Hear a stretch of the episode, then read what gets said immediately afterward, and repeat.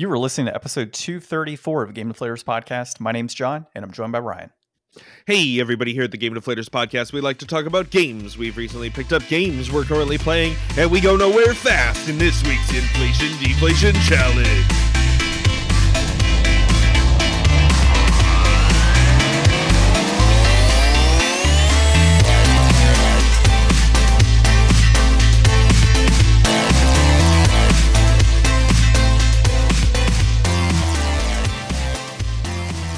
I'll correct uh, you there and say you didn't go anywhere fast. Uh, this week we played some Kinetica on the PlayStation 2. Yeah, played is the word. Dude, this is a game that it it takes a while to kind of get used to. So, you know, I kind of wish we had a little more time for you to get the hang of things, but it it is kind of tough to get the handle of it right off the bat. Yeah, But- it's a wonky racing game. We will definitely be talking about that later on the episode. But first, you can find the Game Deflators on our out of date website, TheGameDeflators.com. You can find us on social media at Game Deflators on Twitter, at The Game Deflators on Instagram and Facebook. You can, of course, find our videos on YouTube as well as little shorts and other things that we're doing. And, of course, a podcast application you are listening to right now. Leave us a five star review and leave us a five star review on other podcast apps too. We'd appreciate it. Okay. Our pickups this week. I actually got a copy of The Darkness 2 on PlayStation 3. It is a game that I've always wanted uh, on PlayStation 3, and I just never picked it up for whatever reason. So it was like 15 bucks, complete in box. Came with a big poster, double sided poster, actually, manual, everything that's in there, even little comic book inserts. Um, and yeah, looks nice. So I'm happy I got that. and then I also pre ordered Tchia on the uh, PlayStation 5. I've heard about this. People are pretty pumped about this game. Uh, I mean, yeah, I mean, it's been out for a bit, and it's supposed to be like this twelve or thirteen hour open world type game. And I saw previews for it a long time ago. and was like, okay, that definitely catches my attention as a game I want to play. And it's thirty five dollars pre order on Amazon for PS5. Like that's not bad. So I'm, and it's linked to, uh, you know, whenever you look up Tchia, it's like games recommended. It says uh, Kena Bridge of Spirits. So I'm like, I loved Kena and if this is a recommended title based off of that, uh, then yeah, I'm gonna enjoy this too. So we'll see. But it's got pretty good reviews overall, uh, so I'm excited to get that started uh, later in the year. As far as playing is concerned, I finally beat Cardia World of Fate. So new games resolution complete. Very nice. Very nice. Way to go, Yeah. John. Yeah. So uh, the game itself, Toxa's game or Toxa's story, far better than Lacrima's story. Uh, definitely enjoyed it. Uh, the overall gist of his story is he's a knight and he's protecting this druid that's a half elf that is you know trying to raise a world tree because only druids can raise world trees. Um, her brother, on the other hand, is trying to destroy uh, both the elf world and the human world by combining uh, Eden, which is I think what we had talked about a while back. Um, Eden coming down and these guys trying to summon it. Well, it turns out that this evil, mad half elf is the one that was trying to summon Eden, and he's a bitch. Like he is so hard to beat. Uh, the battle was insane to uh, complete the game. Uh, almost didn't win uh, in that one. And you know the story, like the way that it closes out. I'm not gonna you know spoil anything for anybody, but the way it closes out is it's nice. Like it definitely, it definitely flowed the right way. Like I played it the right way. I feel, mm-hmm. and you know if by starting with Lacrima's story, it really gave me that like outside perspective on what was happening. And like, Did it give oh, you the choice at the beginning of who to play, or do you have to play Lacrima first? it gives you the choice of who you want to play in the beginning. So I, I chose right, I feel. So if you ever decide to play this game, you want to play Lacrima first and then play Toxa because just the way that the story flows, you get this outside perspective on what's happening from like the human side of things, and you don't really hear anything about the half elf side of the story. And then when you play Toxa, you get all of that like nitty gritty back end details that we're not that you're not privy to uh, initially. And so it really just kind of closes the loop on a lot of stuff. Um, and, and honestly, like there's certain characters that you wonder like where the hell did they go like why are they not involved in this battle and it's because like they snuck off and they happen to be in this battle with toxa's group and you know they're on this back end as like this secret uh really just kind of secret um what would you say uh, warrior, I guess you would say, on the back end. So it, it's cool. I, I, definitely enjoyed it uh, for the most part with the story. The battling, not so much. You know, I, have mentioned countless times, is just not very good from a, a tactical RPG standpoint. I, I'm just not a big fan. So I do think this is in the realm of like a six out of 10 for me. Uh, but I'm happy I played it. It's an RPG knocked off the list and on to the next game, which is Rain on Your Parade. So there's a boss battle, Ryan. Yeah. There is a boss battle. Uh, so the boss battle, the way it, so obviously you we talked about the game a few weeks back, and you you have these tasks and you rain on things and all that. Well, you can actually get lightning now, so I can now strike, oh, okay. which catches things on fire. So like if you take the oil trail and you mm-hmm. around and then you light it on fire with the lightning, it spreads everywhere. It's great. So there's that. But the boss battle was pretty cool. So there's like this anti cloud generating machine that's off in the distance. And you have to weave your way through homing missiles or targeted missiles. So if you get in their line of sight, they shoot missiles. So the idea is you have to keep all of your water, not get hit by missiles uh, while dodging them all, and then going ahead and destroying this like anti rain generator, basically. Mm. And so I want to I, I want to say that the name of the uh, the boss was Doctor Dry Socket. I want to say nice. I gotta I gotta double or no Doctor Dry Spell. It was Dry Spell. Okay, that was pretty funny. Um, and then have you found the cat on the map yet? No, I have not found the cat. I'm looking. I'm trying to find a cat and I haven't found him yet. So I probably blazed through like I don't know ten or twelve levels last night. Overall, like just in an hour. So it's nice. It's a quick three hour game apparently. Did you get uh, any like secret objectives and stuff like we had done?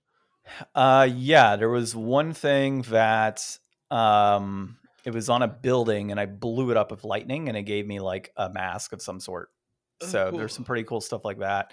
Uh, there was a forest that I completely burned down, which was nice. Like it was like, oh, light the, uh, turn out the campfires in the forest and light the tents on fire and rain on all the people. I was like, okay and I accidentally hit one of the trees of lightning and I'm like progressing through the level and the next thing you know I look I'm like well shit the whole forest is burned down it was great um and then there was actually it was pretty funny so uh grandpa Gandalf Cloud uh, came out at some point and he's talking to uh you know uh, Cuddly Cloud and he pretty much says all right and this is before you get the lightning and he's like, okay, so uh, you can get certain powers like lightning. And the way to get uh, lightning is with cloud bucks. And cloud bucks cost. And he's like, oh, I'm just kidding. There's no microtransactions in this game. Nice. To unlock things, you simply play the game. And I'm like, nice. So it was uh, it was pretty funny. Uh, there was a frog that said that he's been playing his Nintendo Switch um, for since it got released, which is pretty funny. So there's a lot of little quirky bits of dialogue from the different characters that uh, we didn't really get on the initial uh, playthrough because it just wasn't there yet. But it's pretty cool. Um, I'm definitely enjoying the game so far, and I will continue playing until it's done. Yeah, I mean, it was definitely a great choice of a game for them, and uh, it definitely was a lot of fun when we played it. So I am glad to see that you are further enjoying it, and I can't wait to see you get that patch. Uh, yeah, uh, that's if I can find a damn cat. You'll find it. Uh, sure. we'll, we'll have to. All right, man. Uh, what did you pick up? So, for me, I picked up Redfall this week. Woo! Via Game Pass, thank goodness. So that saved me seventy dollars. Did you know this is the first Xbox seventy dollar game? Is it? Unfortunately. What a choice. Yeah. So, I mean, everybody's pretty much aware of the Redfall controversy. We'll talk about a couple articles with mentions of it today. Um, I guess I'll just keep talking about it right now and then I'll go into the other stuff. So, yeah, uh, I watched one review before I actually played the game. I watched uh, Mr. Matty Plays do his review, and his was pretty harsh. Like, he was telling you just not even to play it like even if you have game pass like don't not even, even to play it, yeah holy, even with game pass holy crap dude i guess yeah. in in his mind was it more so like don't download it don't play it to show a, dis- a displeasure with the game itself and to not support something like this um i mean uh, just basically he was saying that you know there are better things to do on game pass than play this game like as an alternative to this game, there are better choices that you could do with your free time. That's harsh, dude. Yeah. So I preloaded the game before I was all excited for it to come out. You know, me and my wife, we loved Prey when we played that a few years ago. Uh, I've never played Dishonored or anything, but like I know that those have rave reviews, and, and I'd love to play them sometime myself. Rightfully so. I'll have to loan you the uh, PS4 Dishonored oh, that I they're have. on Game Pass.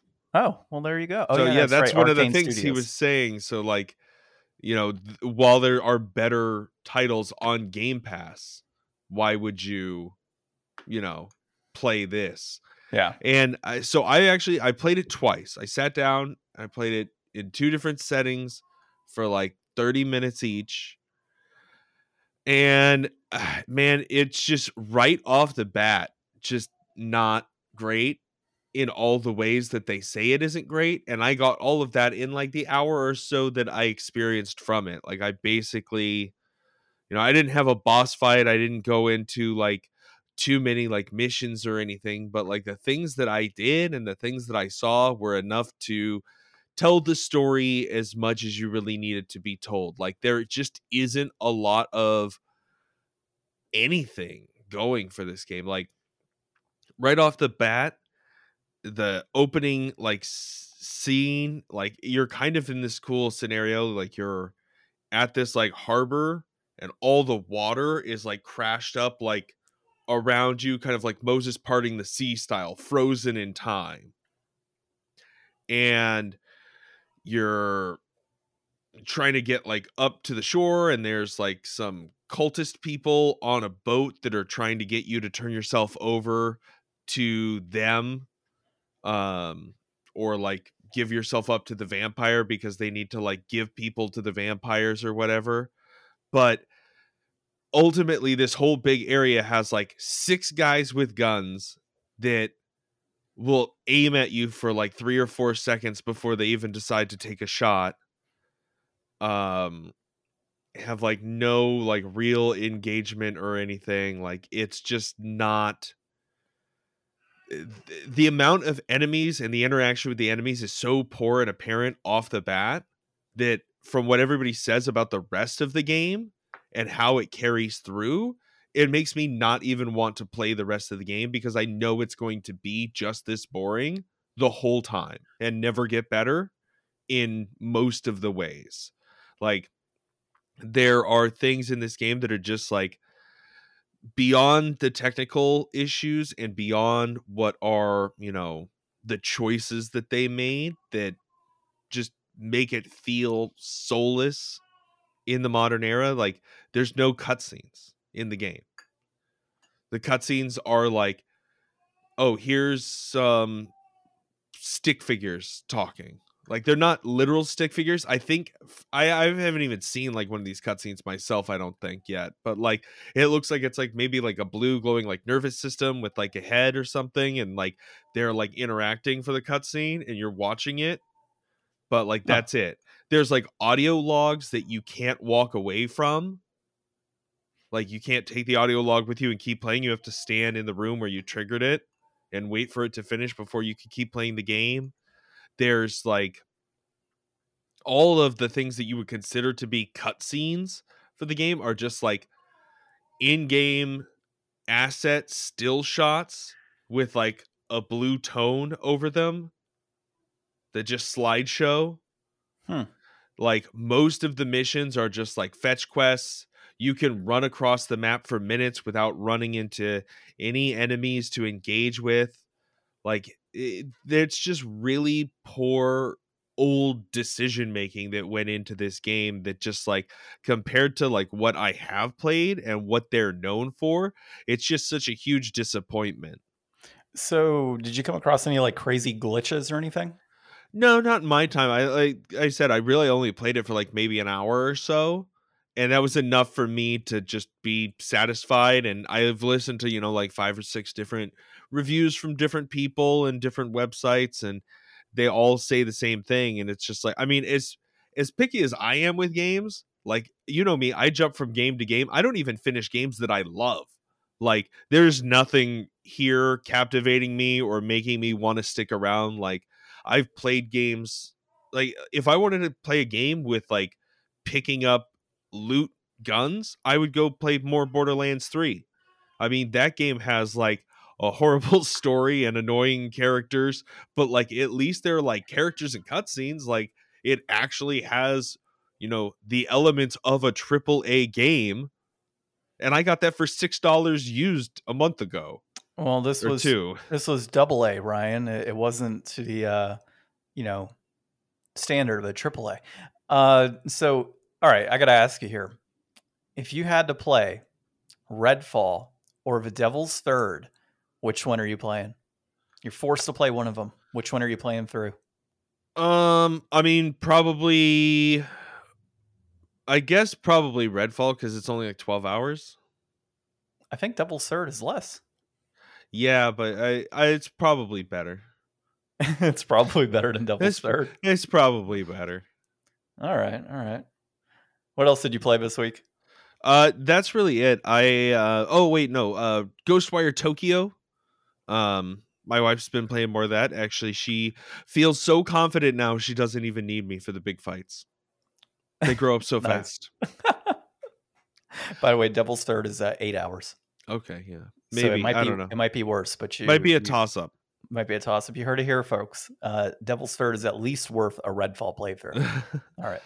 Uh, I've been watching ESL Berlin. Uh, that's some Dota 2. Actually, a couple weeks ago, I don't think I talked about it. My friend got me into watching StarCraft Brood War, the Korean tournaments, but casted by these two uh, American guys. Um, so I did notice that ESL 1 Berlin was coming up for Dota 2 tournaments. And I hadn't really talked about Dota or watched Dota in a while they made some huge changes, which are crazy. So like they made the map bigger and they made Roshan move and they changed like a whole bunch of things and like as far as like patches and updates like this seems like it's really changed the game in a lot of ways so I've been like as somebody who doesn't play the game and only watches the tournaments and then really only watches the major tournaments sometimes like i i still very much trying to put together like what's different now but i really do like the changes and the players seem to. There's been a bunch of big shifts in teams and dynamics since i last watched so that's been a lot of fun. Actually i think the finals are today. Um and then let's see i'm just preparing my body for friday uh next time you hear my voice i will have played tears of the kingdom and I will tell you how many tears were shed in that kingdom. Uh, I I still have only finished like half of Breath of the Wild, so we'll see if I make it further or as far or how to even measure progress in Tears of the Kingdom. But I'm super stoked and really ready for that to come out. Whenever you beat Pikmin, you should have a secondary new games resolution of uh, Breath of the Wild. No, No.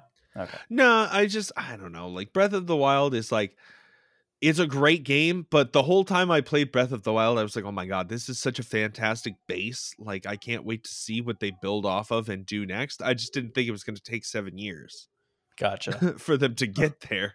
you're like, it's too late, Nintendo. Well, I was expecting like I think we all were like kind of expecting some really interesting like Majora's or uh yeah, Majora's Mask type situation where like one or two years later we'd get like basically an asset flip of the game, but like totally off the walls with new mechanics and stuff introduced.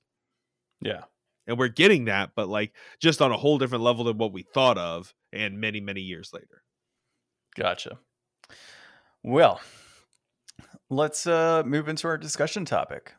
So, you know, I shit all over the Mario movie a while back, and uh, it, it was easily not my favorite film of the year. But I'll tell you what was a great film the Dungeons and Dragons movie. Yeah.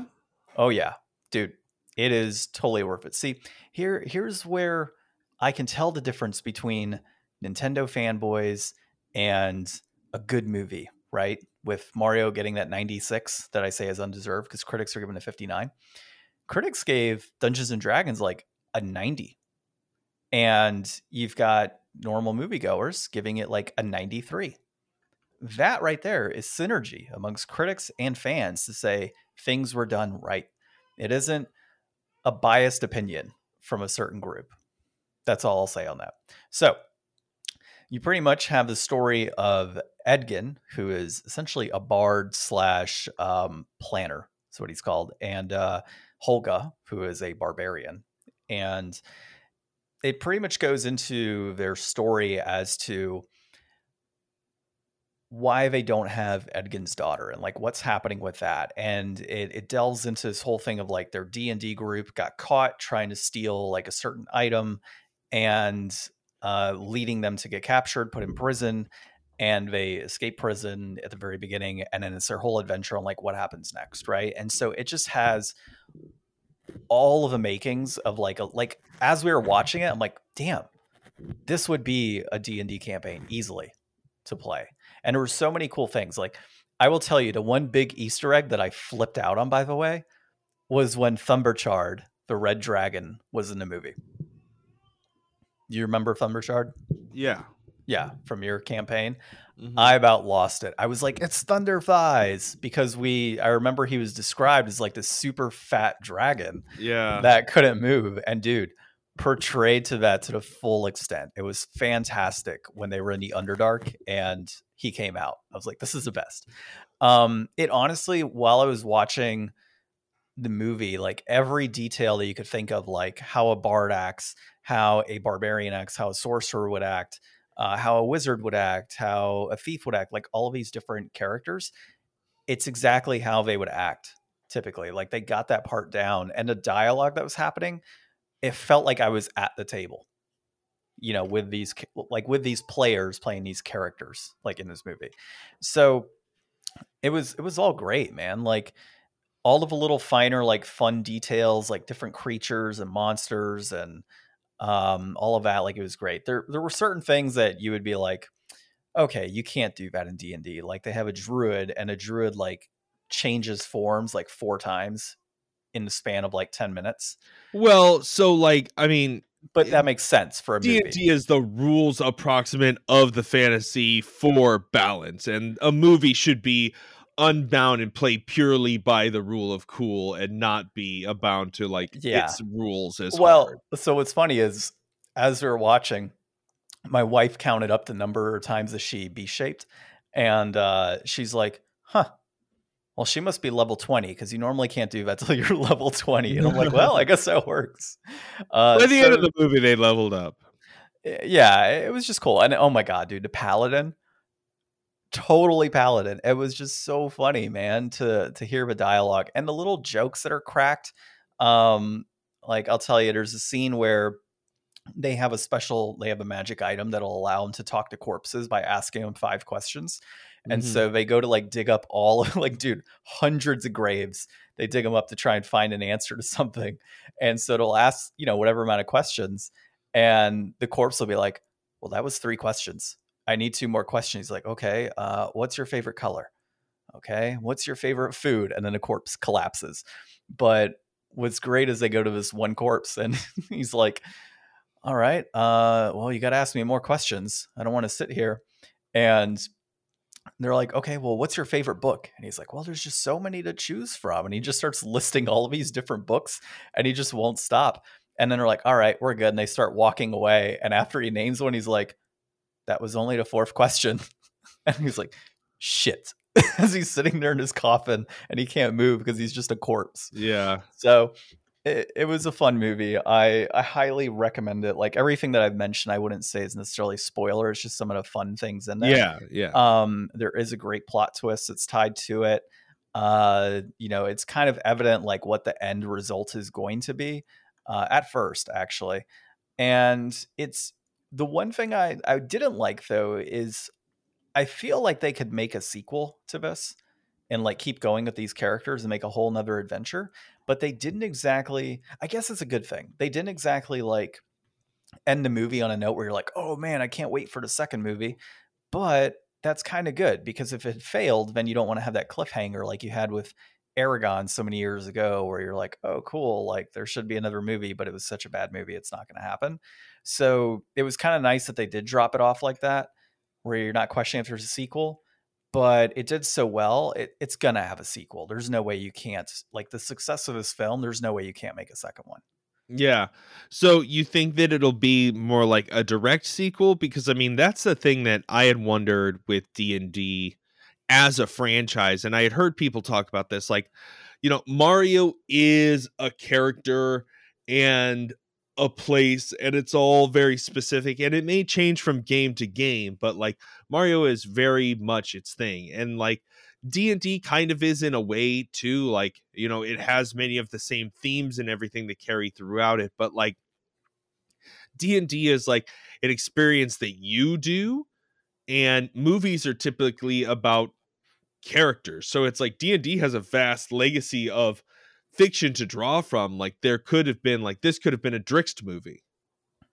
Like you know that's ultimately probably where people would think like okay if they're going to make a D&D movie they'd probably make a Drizzt movie. But instead they went in this other direction where they're like let's just do a D&D adventure not necessarily like one of the canonical ones that we've made for like the 5e setting or something like that but let's make an adventure movie throw some you know high profile people in there and just let it like do its thing and show off D&D and like is the excitement of d&d itself enough to just carry a film or carry a franchise? So like are these characters compelling enough or was this movie compelling enough in the sense that you would watch like dungeons and dragons you know the Waterdeep heist or whatever and it just stars a whole different set of characters but is like still d&d and people eventually start to be like oh hey that dude used Bigby's hand because he's also a sorcerer or whatever the hell. Wizard. yeah, the the movie itself was the characters were very compelling and the movie itself was carried on nicely but i think if you were to do a sequel of this film i don't think you can go about saying oh well d&d is good enough that we could bring in a whole slate like slate of other characters to carry this film. No, I think that if you're going to do a sequel, you have to have these exact same actors portraying the same characters and have a new adventure that they go out on. Um, okay. Similar to what you would see with like Guardians of Galaxy, right? Like you know, Guardians Galaxy, there's a reason that it's three movies, right? That they've got with the same characters. Obviously, it's comic book related and, and you kind of have to stick with those characters. But could you have other characters in a Guardians type of film? Sure. Is it going to be as good? No, because you don't have Rocket Raccoon. You don't have, you know, um, Star Lord. You don't have all these other characters that really make it compelling, right? So the D&D movie has those characters. It has, this was, this was honestly Dungeons and Dragons meets Guardians of Galaxy for me. Mm-hmm. And I mm-hmm. think that's really the best way to put it. Like, I really enjoyed this film, and the characters are really what kind of make it happen. Because the mm. story is a D and D story. I mean, it's an adventure. Shit's going to happen. Things are going to go crazy, and it's that's the beauty of D and D is you can have like a general kind of plot line, but it can deviate in so many different ways based on how the characters interact with their surroundings and yeah and how they chat with other folks and whatnot um, and the movie definitely portrays that nicely. So I think you could have the same characters go into a totally new adventure with those same characters, meet new friends and ally or friends and foes, and still have a great film. Uh, I don't, you know, or it could be the opposite. It could be that they captured, you know, lightning in a bottle this go around, and then they just jack up the next film and it sucks. I mean, you never know, but. I I think based on the great reviews it's seeing, if they stuck to the same type of formula and just inserted you know characters in with plot twist plot line b then you would still have a great film as long as they kind of maintained a lot of that um you know d&d influence like the different enemies and, uh, the little bits of information like they had mentioned at one point Waterdeep and other areas so you really got a good feel what's happening um and like uh neverwinter for example you have like lord neverember uh mm-hmm. the lord of neverwinter like he's mentioned on countless times in the game or in the in the movie um, so yeah, I mean, as long as they stick to the source material kind of nicely for that like background and kind of have characters with a new plot, I think it'll be fine for like another okay. film. Yeah, I liked it. It was good. You should go see it. Actually, yeah. it actually if you don't see it in theaters, uh, Amazon Prime has it uh, I think to purchase right now for like 25 bucks, which would be the cost to go into the movie anyways. So just heads up. Yeah. All right. Uh, let's dive into some articles. We've got uh, Redfall developer gets mocked for the game's terrible launch by Shamir Safaraz at Xputer. Uh, so uh, I thought I had her name. I don't know if you've got it up in front of you, but I will. Sadie Boyd. Yeah, Sadie Boyd. So basically, she is a Redfall's environmental artist, and uh, she came out to say how she's been mocked on just about everything tied to this game. So I'll just read a couple of the tweets here. Uh, she said, I did not anticipate my own peers, friends, or colleagues openly mocked and being gleefully or and being gleeful of a difficult launch. Uh, delighting in the failure of others, no matter how you feel towards the company, seems mean spirited. I'm sad, confused, and disappointed. Uh, and let's see, she had another one here that said, uh, Redfall is my first game that I've worked on from start to finish as an environmental or environment artist. It's insane our baby's finally out there. It looks or it took lots of blood, blood, blood. Did I mention blood? Can't wait for you guys to see it. So she mentions that, but if you look into the tweets, it's people absolutely slamming this game and just like saying really as much mean stuff as they can to this uh to this developer. So the other component I think you've got it noted here, so I won't call it out, but really a little bit of background that's kind of coming to light now regarding Microsoft and you know their thoughts on this game before launch. So Ryan, I'll, I'll let you dive into your notes there because I don't want to steal your thunder. Okay, yeah. So I mean, this is this is not a good thing. I mean, Redfall's launch was bad. I was just talking about how bad you know the game is earlier, and I haven't played all the way through it. But I mean, you can't slam the people making the game after and you know come at them personally that's not right.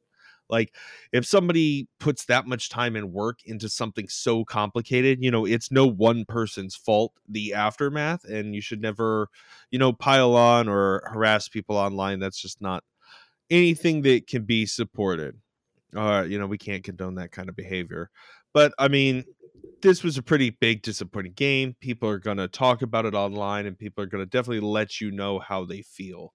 Um, you know, rumors abound, but I mean, from what they say in this article here, you know, recent rumors have suggested that Microsoft evidently had no faith in Redfall after coming into the picture. You know, I hadn't really heard that peddled as justification or a talking point or anything yet up to this point outside of this article, but I think that It's like your um, mic tried to attack you.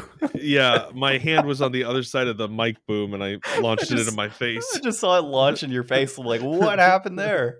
Ghost attack. Uh, Redfall come at me.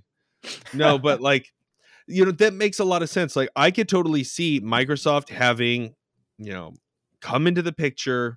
Redfall's like already in development, and they're like, oh my God, this just does not look great to us. It looks like you guys have a lot of work left to do on this. Uh, just you know, we're gonna build up a schedule around it. Just get it out in time, and we'll just get you guys onto the next project after that. Like that seems pretty reasonable to me as what could have happened. You know, it lets Xbox kind of have their conversation. Like we'll talk next about you know Phil Spencer talking about Redfall and everything, but like they were really kind of trying to play the cards of like you know hey this was on Arkane and their studio like yes we're in charge and we're going to take responsibility but ultimately this was way too far in there was nothing we could have done to influence or impact or change it and no amount of delaying this 3 months would have really had any meaningful impact like if they delayed it for 3 months maybe it would have launched with like the 60 fps performance mode and still had no cutscenes or anything important or anything meaningful that like that studio does and puts into its games and is why people appreciate them like all of that still wouldn't have been there. So like ultimately at the end of the day you know we just need to move past this and, and, towards the future for Arkane, and we'll see what that means for them and xbox i guess here's what's really disappointing for me though is like when i first saw a trailer for redfall i was like man this game looks awesome like i really want to play it because it was hyped up Yeah. So if Mike, if these rumors are true, Microsoft really had no faith in this, right? Then why the hell would you hype it up as much as you have? It's like this top Xbox title that's coming out and like all these great things. Make it your first seventy dollar game. Yeah, like if if that's the case, so it's you know, is it a matter of Microsoft not having faith with this initially and saying, "Hey, let's just get out the door," or is this Microsoft just lowering their standards on the type of product that they're going to continue putting on the market? And if that's the case, then something like this Activision Blizzard acquisition, we shouldn't want this to happen. Like yeah, Activision doesn't have the best games or the best like track record, but do you really want to see a lot of those titles just rushed and thrown out there to be able to get more and more games on Game Pass just to get them out there? Yeah. I, I don't, you know, and I don't think anybody really should want that. And this is supposed to be a first party, high profile title for them. Yeah. And it got jacked up. So, yeah, I, I don't think Microsoft is honestly to be trusted on a lot of these games. And, you know, I, I don't think we need to dive too much more into this uh, particular article. I think we can kind of transition to the next one. Yeah. Uh, which is, you know, Phil Spencer says we're not in the industry of out counseling or out consoling Sony or out consoling Nintendo. And this is Brendan Sinclair at Game Industry Biz. But I'll read the full quote here. Um, I had it pulled up just beforehand, or I guess I won't because I must have closed it out. So do you have it on you right now? And I can or I can dive into it separate. Um, oh, here, here it is. I found it. I found it. I found it. Okay, so let's see. He said there isn't really a great solution or win for us, and I know that it'll upset a ton of people. But the truth of the matter is, when you're in third place in the console marketplace, and the top two players are as strong as they are, and have in certain cases a very discreet focus on doing deals and other things that kind of make being Xbox hard for us, um, as a team, that's on us, not on anybody else. Um, and then he goes to further pretty much say that like they lost the generation of the Xbox One. And he said the idea that if we just focused more on great games on our console, that somehow we're going to win the console race, I don't I think doesn't relate to the reality of most people. So basically saying that, you know, all of these people have already bought a PlayStation and a Nintendo. If you release one good game, you're not going to get them all to come over to your console. So that to me means, you know, we're just in a business of releasing games. We're going to put games out. We've lost the console war. You know, that's that's pretty much the end of it, right? Like there's no coming back from where we're at right now at the Series X and S. Nintendo and Sony have already kind of taken this. We're just going to try and focus on putting out good games, but Redfall is pretty evident of a game that was supposed to be good, and they're not even doing that right. You can't even release your consoles right. You can't get momentum in the market, and then you're releasing crap games. So, I mean, what does that say about Xbox moving forward?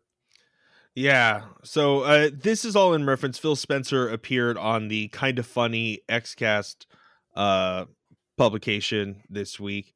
Um, and he talked a lot about, you know, the disappointments with Redfall and where Microsoft is and you know what they're kind of expecting as well as you know this information here but you know they're definitely not doing well and they're being out there about it and saying you know hey we're having some struggles with you know redfall did not release in a state that we wanted it to release in you know admitting that they're in third place in the console wars and that it's not going well and that they really lost the last generation and the biggest reason for losing that or and how that might be setting them back is just that now that people have digital libraries built up on other consoles it makes it that much harder to leave that ecosystem. And that's why just doing one good game on xbox isn't going to get somebody to sell their playstation 5 because they've got years of playstation plus you know digital receipts hoarded up that they you know can cash in and play those when they feel like it. And game pass is a really good offering but it doesn't take over that supplanted list of games that aren't specifically probably going to be available on game pass. Like they're likely only going to be available on that platform for them and for free because they already cashed in that token earlier when it was up for bat. So that makes it difficult but at the same time like you know, eh, he said in this same uh, interview, but not in this exact article that we're referencing here, you know, that they're gonna release some 60 you know, in the ratings games. And they're going to release some 80s in the ratings games and hopefully some hundreds in the ratings games, you know. But that's just the odds of being a big publisher. And obviously, they're not in the business of trying to release those types of games. But, like, in all honesty, you've got to look at making those games and trying to make good ones and getting a full lineup and getting people to come to your console because like having this pity party attitude about it like as more realistic as it is it's going to keep you exactly where you're at and if you don't want to be the dominant console maker you're not going to get there by oh yeah we bought this studio and this game just wasn't you know really up to snuff so we just had them like push it out okay yeah well you did the same thing like with Halo. yeah, Halo was such a bad release, and that was like your flagship. This is another like flagship title, your first $70 game, and that looks bad now. Everybody's super worried about Starfall or uh, Starfield. Starfield, and you're, you know, I, I don't know how much he said about Starfield in this or if they brought it up really, but you know, if that doesn't go well, this is going to be like two bad years in a row for Xbox. Meanwhile, Sony's out there breaking records. Nintendo's breaking records and about to launch a new console, which is probably going to, you know, like the world on fire again. So, like, they really need to get their stuff together. Like, I love having my Series S and Game Pass, and it gets me through a lot uh, with how much games I'm able to just like play on there. And I have zero complaints about it, but I mean, I have zero faith in Xbox as like uh, provider to like keep those experiences. I'm relying on the deals that they're cutting with other studios and putting stuff on there, not the first party stuff. Yeah, I mean, and you'd made a point there like you know, they're not always going to release banger games, right? They're going to have games that are in the 60s and the 80s, hope to have some in the hundreds, but Sony is consistently releasing games in like the 90 plus score range right? It's not, it's very few and far between that you have anything that goes below that like 90 threshold that's a first party title. So, you know, it kind of shows you Sony's commitment to releasing high quality games that are going to be a true experience, whereas Microsoft is really diving into the whole realm of, well, Ubisoft and frankly Activision and EA of let's just push it out into the market, make our money, and if people like it, they like it. If they don't, they don't. But if you're at the same time trying to win a console war, you're not going to with that type of attitude, like you said. Yeah. So, uh, yeah, I mean, it's I'm I will consistently say it again, unless there is another console. I think this is the last Xbox.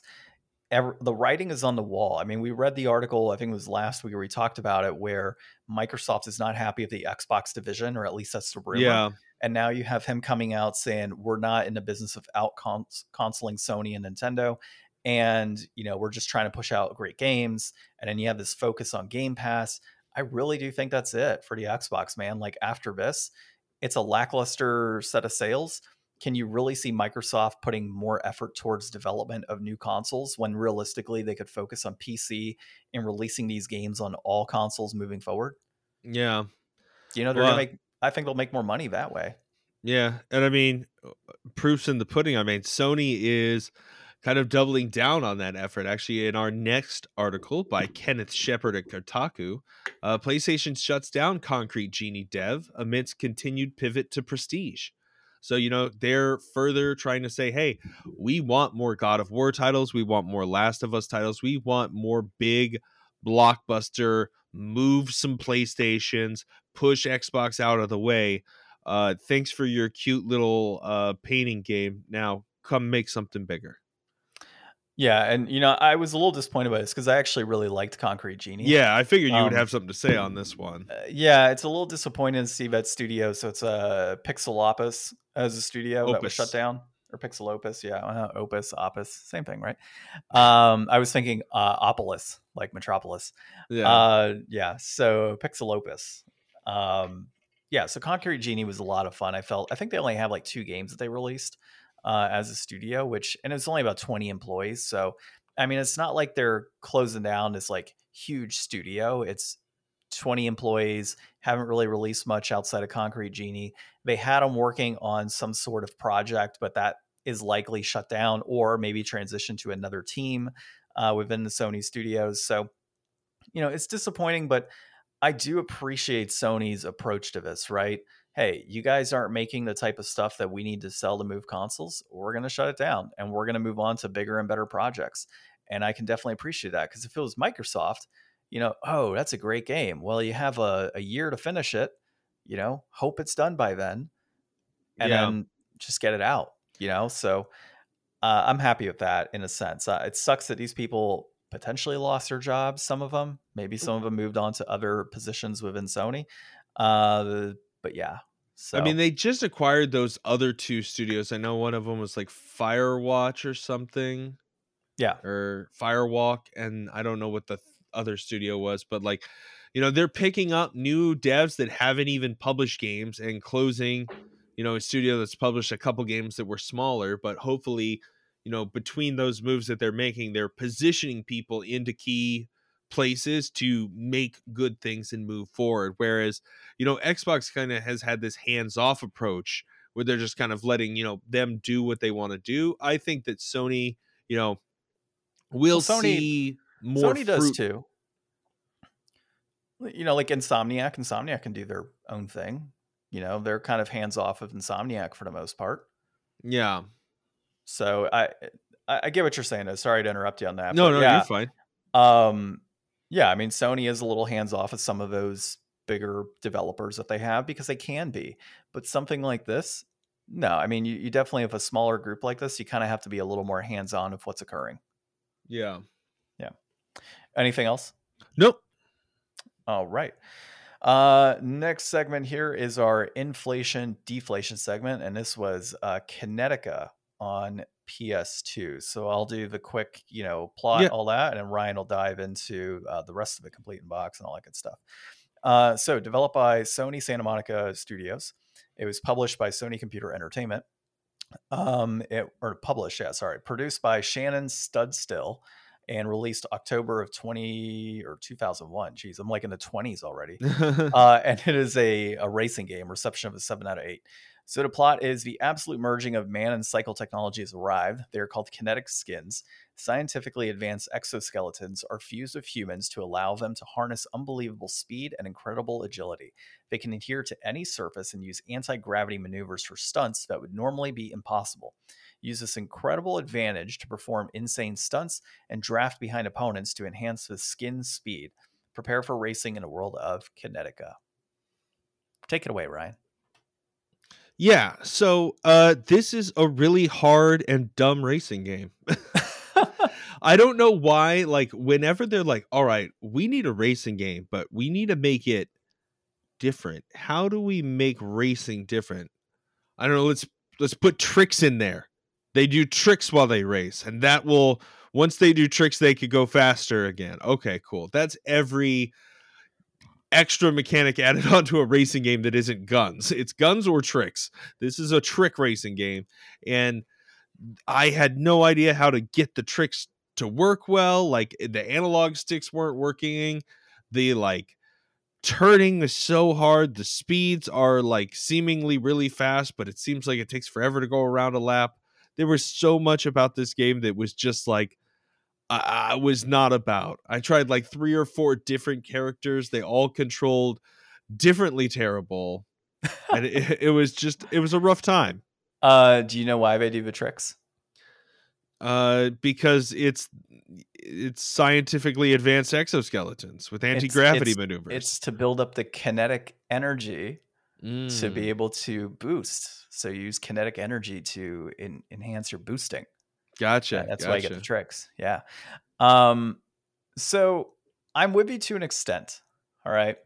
When this game first came out, I was like, this is trash.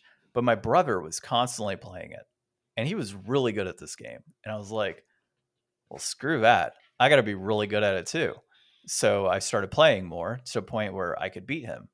And as I got better at the game, I was like, okay, this is actually pretty good. Um, I think it is a seven out of eight. I think it's tough at first to get used to it. The controls are very wonky, but as you start unlocking more and more characters, the, the controls for those individual characters get better. The tricks come easier. Uh, so I think that's part of it. It's more so the uh, the learning of the game beforehand is really what gets you. And this is a double joystick game, which kind of sucks in a way. So, you know, you move forward with the right joystick and then you do your tricks and stuff, or you turn and stuff with the joystick, and then you move uh, your tricks and stuff with the left. Like you turn in circles and all that while you're up in the air. So, eh, control wise, it's a little wonky, um, but it is what it is, right? There's not much you can do. Uh, I I still enjoyed it, even though I finished in like fifth, sixth place. I know I only finished fifth. You finished sixth both times, or all times that we played.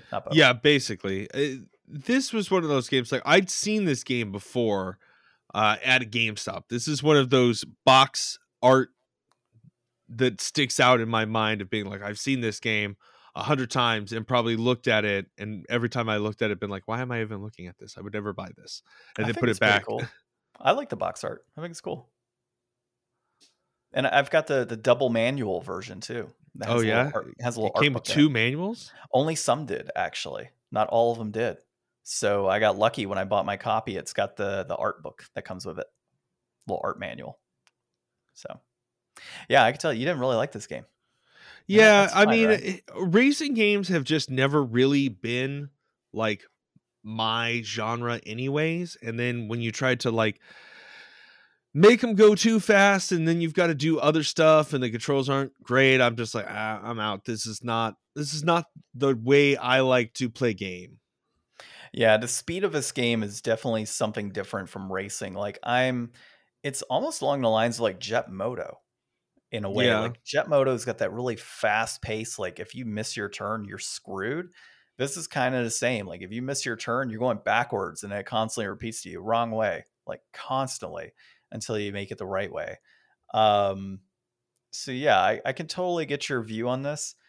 I do think with a little more time messing with this, you would start to enjoy it further, Mhm. uh, or really enjoy it. Not Well, it's like It's- any game, you know, you've got to invest the time to Mm. get over the hump, and we don't really always have the time to do that here, uh, No, no. or the desire.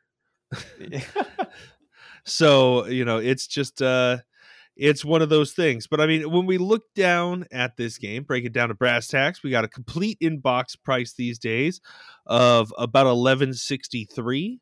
Uh, that peaked at 1395 back in May of 2022. That is currently trending down. Uh, loose that'll run you 770. That peaked at $12 back in June 2014. That's also trending down currently. So I mean, you can get this game uh, pretty reasonable, you know, pretty easily. Uh, are there better racing games out there? For sure. Should you probably buy those instead? Yes. Uh, what would that's you? that's what I have to say. I would say it's just right. You say it's just right eleven sixty three. Okay. I mean, I.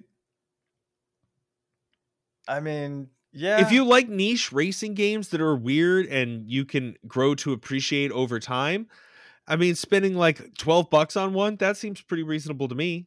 You know, Yeah. it's it's definitely got um I don't know, certain things going for it. You seem to like it, I guess. I mean, seven out of or seven to eight people out of ten enjoy it. Mhm. So Is that what that means? no, Is No, that what a just- 7 or 8 out of 10 means? 7 to 8 out of 10 people enjoy it. I'm, I'm just screwing around with you. 7 out of 8 doctors recommend Kinetica. for your kinetic energy needs. Uh, so look, I mean, we play enough of these games to the equivalent of like what a demo would be traditionally, which Yeah, I yeah. do like that we go that direction. So, you know, I think it deserves a little more time to learn because it is a racing game. Racing games just aren't like it's not like any other type of game. Like if you're jumping into a platformer, you can jump into a platformer, right? It's typically going to be similar, right? But if you jump into a racing game, there's a lot of different things to consider in terms of track development and speed and certain controls and racing types. It's kind of weird. So I, I would say for me, if I saw this game at 10 bucks, I'd pounce on it right away. If it was 15 bucks, I'd say leave it. So 12, just right. Yeah. I think we could we could stick to that. Perfect. That that sounds about right. Um okay. So next week is Mother's Day. So I know we're not recording in person I don't know what we're planning yet. We might release our snowboarding episode, you know, in middle of May. Cuz why not, right? Um or we could record virtually. We'll figure it out. Yeah. Well, we got to talk to we got to talk about Tears of the Kingdom, my friend.